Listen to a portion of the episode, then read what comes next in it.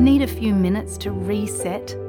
Great Minds is a podcast from SBS that guides you through different meditation styles from around the world. Listen wherever you get your podcasts.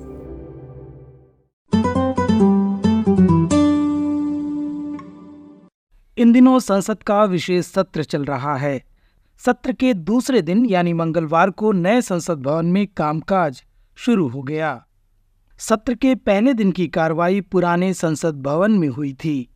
पुरानी संसद भवन को अब संविधान सदन के तौर पर जाना जाएगा। लोकसभा सचिवालय ने इस संबंध में अधिसूचना जारी कर दी है। नए संसद में अपने पहले संबोधन के दौरान प्रधानमंत्री नरेंद्र मोदी ने नए उत्साह के साथ आगे बढ़ने की बात कही। जब किसी भी नई चीज़ के साथ हमारा जुड़ाव आता है तो मन पहला करता है कि अब एक नए वातावरण का मैं ऑप्टिमम यूटिलाइजेशन करूँगा, उसका सर्वाधिक सकारात्मक वातावरण में मैं काम करूँगा, एक सहज स्वभाव होगा और अमृत काल की शुरुआत में ही इस भवन का निर्माण होना और इस भवन में हम सबका प्रवेश होना, ये अपने आप में हमारे देश के 140 करोड़ नागरिकों की जो आशा, आकांक्षा है, उसमें एक नई ऊर्जा भरने वाला बनेगा।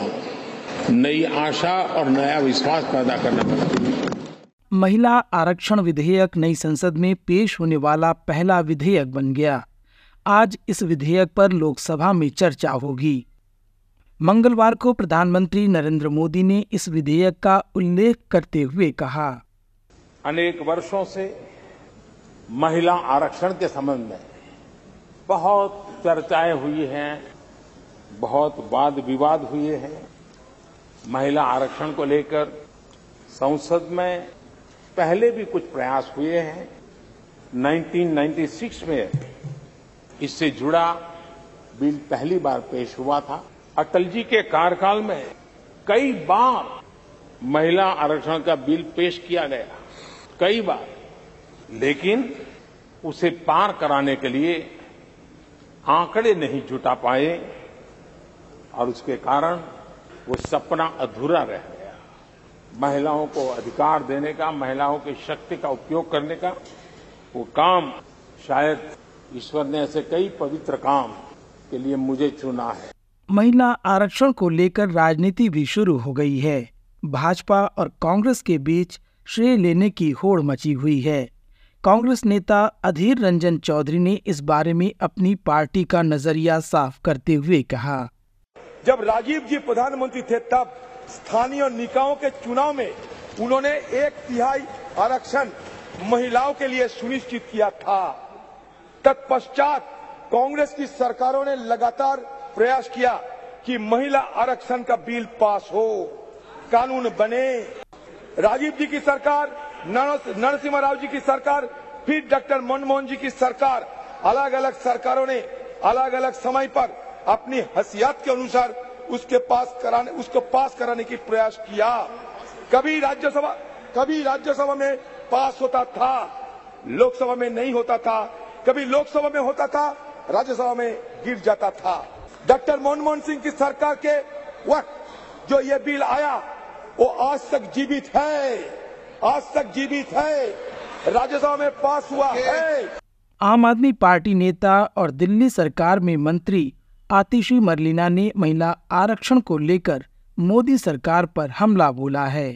जिस महिला आरक्षण बिल का इतना ढिंढोरा पीटा जा रहा है, उसका जल्द से जल्द इम्प्लीमेंटेशन अगर होगा तो 2027 या 2028 में होगा, ये 2024 में होने वाला नहीं है। तो जब हम इस बिल के प्रावधान को पढ़ते हैं तो ये समझ में आ जाता है कि 2024 के चुनाव से पहले देश की महिलाओं को बेवकूफ़ बनाने का प्रयास किया जा रहा है।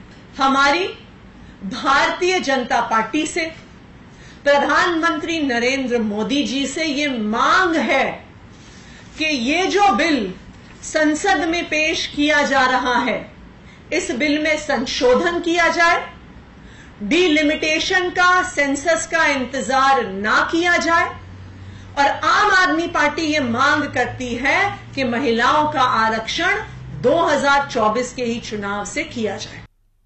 महिला आरक्षण को लेकर आम लोगों से भी प्रतिक्रियाएँ सामने आ रही हैं। कई वर्गों में इसको लेकर सकारात्मक प्रतिक्रिया हुई है। अभिनेत्री कंगना रनौत इस कदम को आज़ादी के बाद का सबसे बड़ा सुधार बताती हैं। बहुत बड़ा रिफॉर्म है ये। आई थिंक इसके इक्विवेलेंट कोई रिफॉर्म पिछले आज़ादी से पचहत्तर सालों में कोई रहा ही नहीं हुआ है।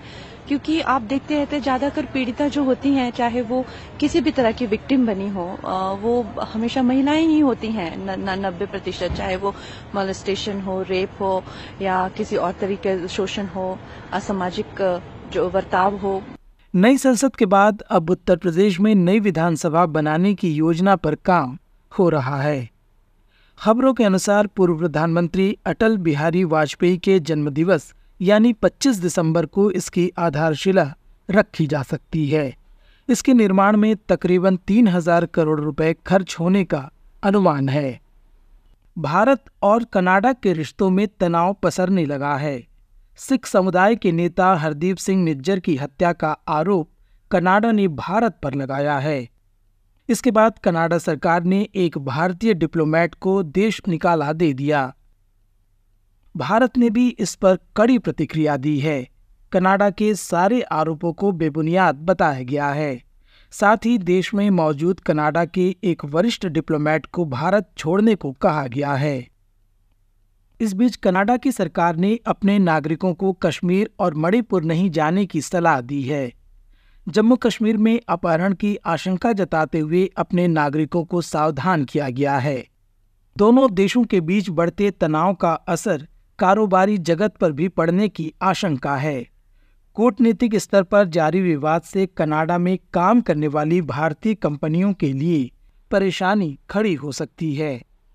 इसके अलावा ये तनाव उन हज़ारों भारतीय छात्रों के लिए भी परेशानी का सबब बन सकता है जो इस समय अध्ययन के लिए कनाडा में हैं भारत से आज की रिपोर्ट में बस इतना ही मैं विश्व रत्न SBS रेडियो की हिंदी सेवा के लिए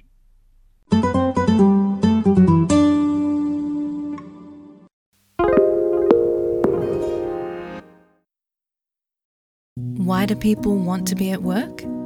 To feel heard, appreciated, part of something, and to know there's a career path for everyone.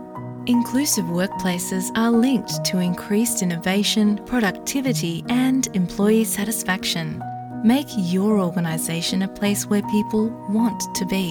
For inclusion and diversity training, visit inclusion program.com.au.